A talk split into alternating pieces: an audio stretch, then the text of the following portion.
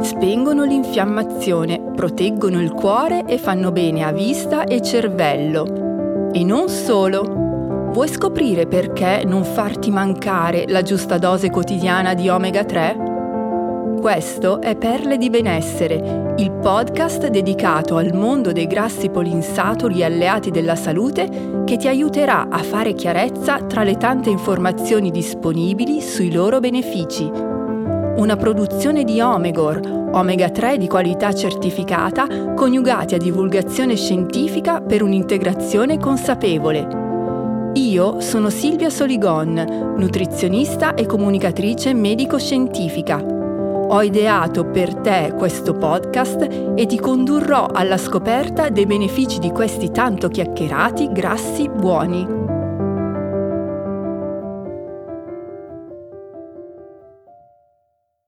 In questa puntata parleremo dell'importanza per una donna di garantirsi un'assunzione adeguata di omega 3 in tutte le fasi della sua vita, concentrandoci poi su due periodi particolari la gravidanza e l'allattamento.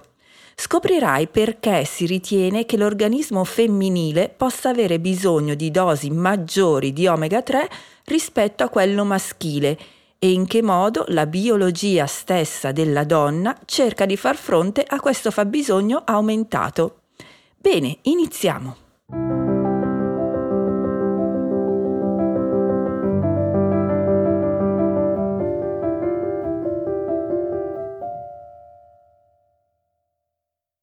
Voglio entrare subito nel vivo di questa puntata rispondendo a una domanda. In quale fase della sua vita una donna ha più bisogno di omega 3? Ecco, se tu mi ponessi questa domanda, ti direi che qualsiasi donna ha bisogno di una dose adeguata di omega 3 in tutte le fasi della sua vita.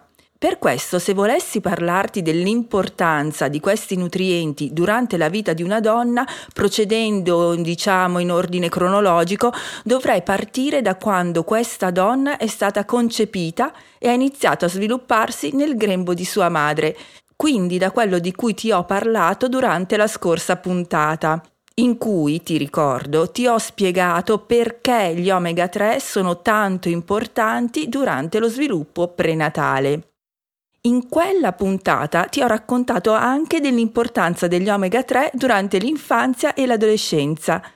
Chiaramente tutto ciò che ti ho detto vale per i bambini e gli adolescenti, ma vale anche per le bambine e le adolescenti. Quindi, per parlarti dell'importanza degli omega 3 nelle varie fasi della vita di una donna, dovrei riprendere anche tutti i discorsi che ti ho fatto sull'importanza degli omega 3 durante l'infanzia e l'adolescenza. Oggi non lo farò proprio perché te ne ho già parlato nella scorsa puntata, quindi tieni semplicemente presente tutto ciò che ti ho detto nello scorso episodio. Oppure, se te lo fossi perso, ascoltalo è il numero 5 e si intitola Crescere in salute. In questa e nella prossima puntata aggiungerò alcuni dettagli a quello che ti ho già raccontato, riprendendo i nostri discorsi sulla gravidanza, sull'allattamento e sull'adolescenza. Ma ti parlerò anche più in generale della fase di vita fertile della donna e poi anche di menopausa e di terza età, perché come ti dicevo un apporto adeguato di omega 3 è importante in tutte queste diverse circostanze.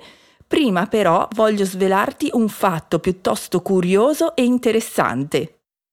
Ricordi quello che ti ho detto sulla capacità del tuo organismo di sintetizzare i due omega 3 biologicamente attivi, l'EPA e il DHA? Purtroppo è molto scarsa Diversi studi forniscono stime differenti, ma in generale è riconosciuto che non superi il 5%. Una ricerca condotta nel Regno Unito, per la precisione all'Università di Southampton, suggerisce che se sei una giovane donna, questa tua capacità di produrre EPA e DHA potrebbe essere maggiore. I suoi autori hanno misurato la capacità femminile di convertire in EPA e DHA l'acido alfa-linolenico, che ti ricordo è il loro precursore. I risultati dei loro esperimenti, che sono stati pubblicati sul British Journal of Nutrition, mostrano una capacità di conversione dell'acido alfa-linolenico in EPA pari al 21% e dell'acido alfa-linolenico in DHA pari al 9%, valori che sono decisamente superiori a quel 5% di cui ti ho appena parlato. Commentando questi risultati, gli autori suggeriscono che, li cito testualmente, le donne possano avere una maggiore capacità di convertire l'acido alfa-linolenico rispetto agli uomini.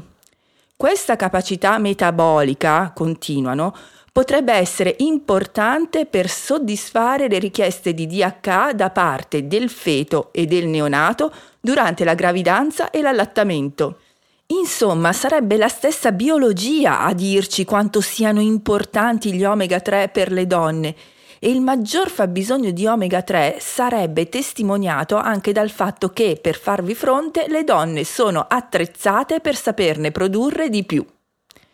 Lo strumento che permetterebbe loro di farlo sarebbero gli estrogeni, ormoni femminili che sono stati associati all'aumento dell'espressione delle molecole che servono per convertire l'acido alfa-linolenico in DHA. Un altro studio molto interessante da questo punto di vista è stato invece condotto negli Stati Uniti e pubblicato su Frontiers in Evolutionary Neuroscience. I suoi autori hanno scoperto che gli unici nutrienti associati positivamente alle performance cognitive dei 4.000 ragazzi fra i 6 e i 16 anni coinvolti nelle loro indagini erano gli acidi grassi omega 3. Ma non solo, hanno anche scoperto che questa associazione era doppiamente forte nelle femmine, un dato che sottolinea ancora una volta la particolare importanza degli omega 3 per l'organismo femminile. Purtroppo resta il fatto che una capacità di conversione dell'acido alfa-linolenico in DHA del 9% non sia un granché. Non a caso, anche quando si parla di salute femminile, gli omega 3 che si raccomanda di assumere sono pressoché sempre quelli biologicamente attivi, di origine marina, quindi EPA e DHA.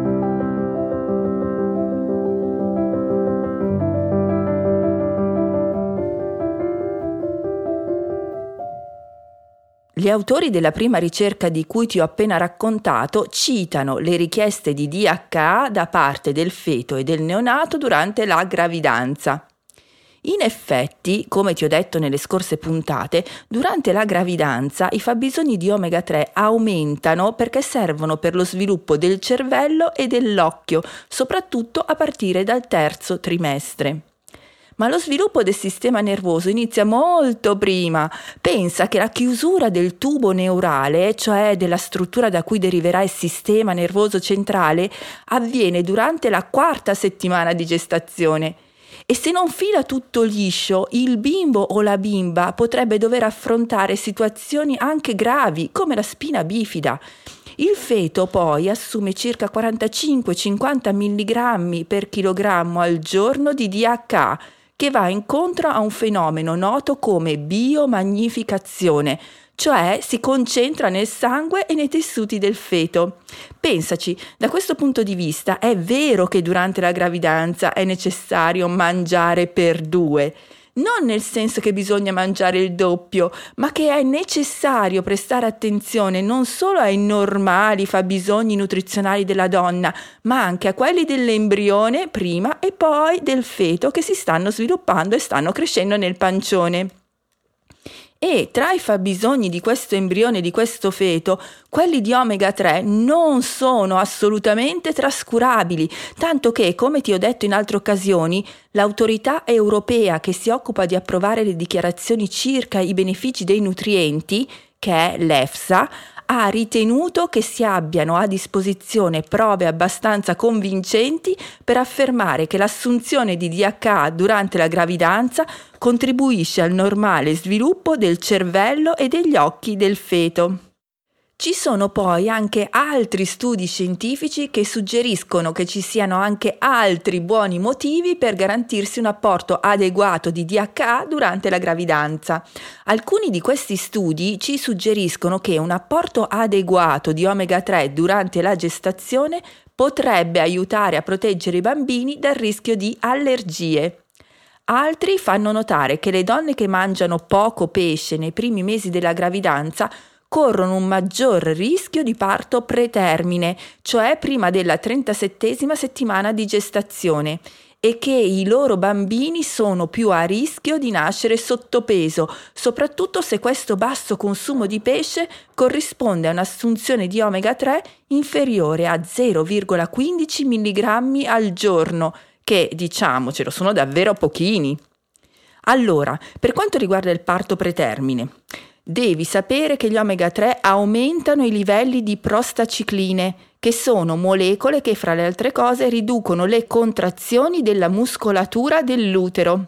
L'assunzione di omega 3 sotto forma di integratori è stata associata a una riduzione del 40-50% del rischio di parto pretermine, anche prima della 34 settimana.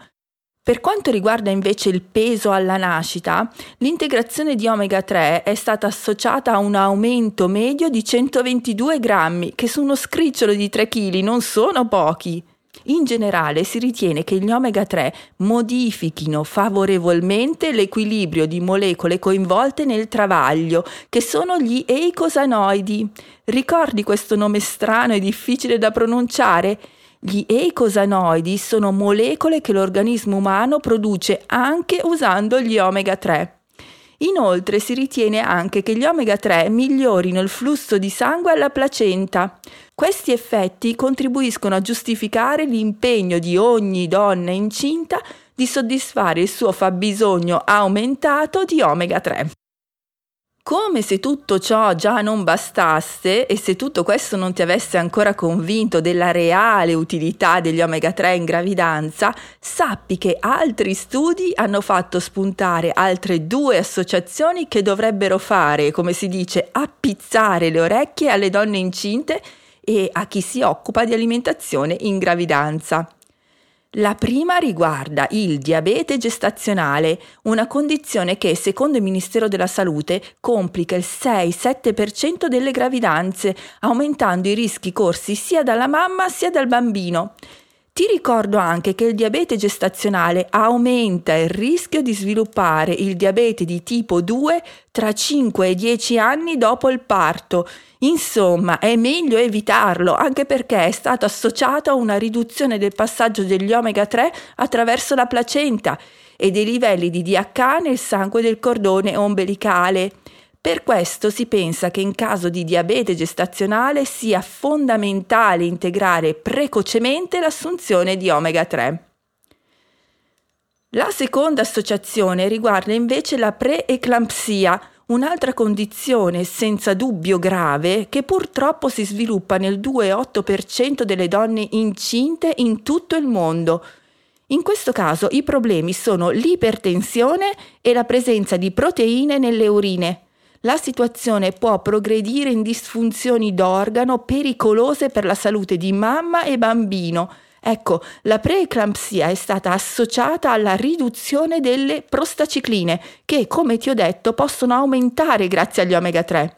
Da qui nasce l'ipotesi di un possibile ruolo protettivo di questi grassi buoni contro questa grave complicanza della gravidanza. Insomma, per concludere questa parte, potremmo dire che quando parliamo dei fabbisogni di omega 3 in gravidanza, parliamo contemporaneamente dei fabbisogni di omega 3 per una donna in due fasi della sua vita. I suoi nove mesi di sviluppo prenatale, quando è lei ad essere nella pancia della sua mamma, e i nove mesi in cui invece è lei ad avere un bambino o una bambina nella sua di pancia.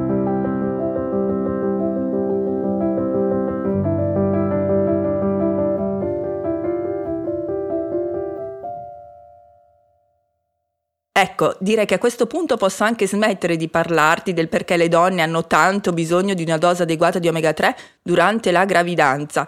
Ti ricordo solo che tale dose è pari ai 250 mg di DHA più EPA che di base servono a qualsiasi età più altri 200 mg di DHA. E aggiungo un ultimo dettaglio, durante la gravidanza il DH materno può arrivare a dimezzarsi e per ristabilirlo possono essere necessari ben sei mesi dopo il parto. Ho voluto aggiungere questo dettaglio per passare a un'altra fase di vita della donna, quella durante la quale allatta al seno. Anche in questa fase potremmo dire che la donna deve mangiare per due, sempre con il significato che abbiamo dato a questa espressione all'inizio di questa puntata. Perché dopo tutto, quello che finisce nel latte materno ci finisce perché è la mamma in qualche modo a mettercelo.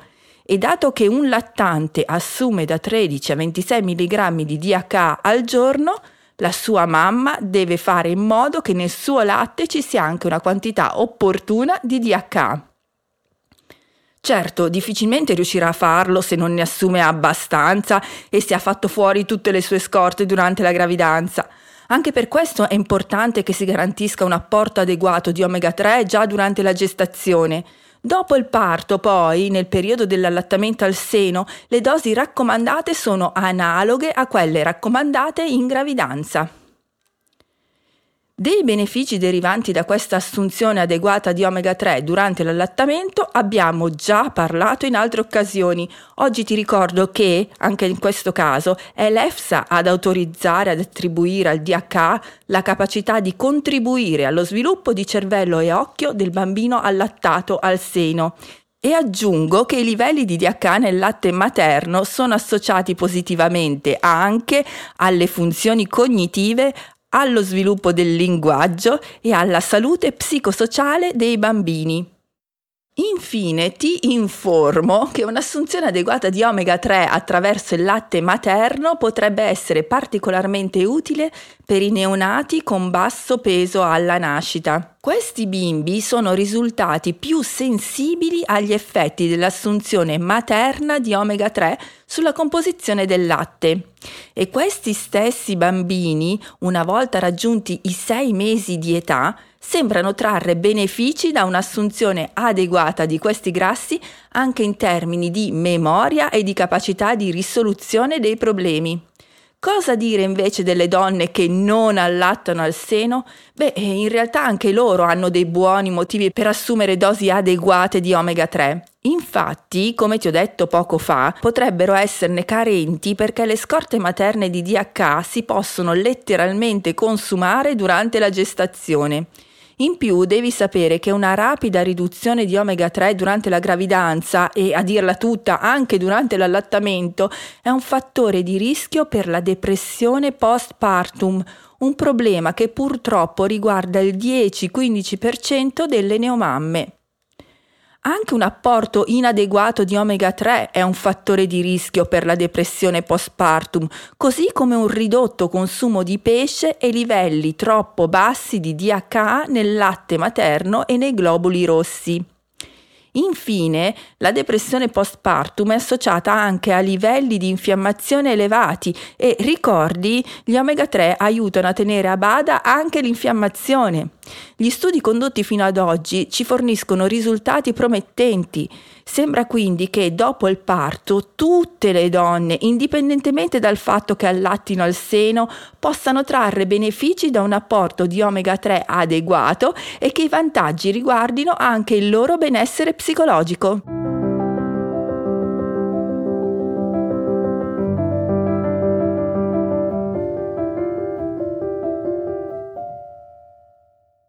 Con questo siamo arrivati alla fine della sesta puntata di Perle di benessere. Ti ho parlato di quanto gli omega 3 siano importanti in tutte le fasi di vita della donna, soffermandomi sul perché se ne abbia tanto bisogno durante la gravidanza e l'allattamento. Ti ho anche raccontato quali sono gli indizi che ci fanno pensare che le donne abbiano più bisogno degli omega 3 rispetto agli uomini. E hai scoperto in che modo la stessa biologia femminile cerchi di far fronte a questo fabbisogno aumentato. Nella prossima puntata ti parlerò dell'importanza di questi nutrienti per la fertilità femminile e della loro utilità contro i disturbi della menopausa. Fai clic su Segui, ti aspetto qui. Hai ascoltato Perle di benessere, un podcast di Silvia Soligon dedicato al mondo dei grassi polinsaturi omega 3. Da un'idea di Silvia Soligon e Omegor. Testi di Silvia Soligon, musiche di Carlo Bruno, registrazioni e post-produzione Claudio Spagnuoli.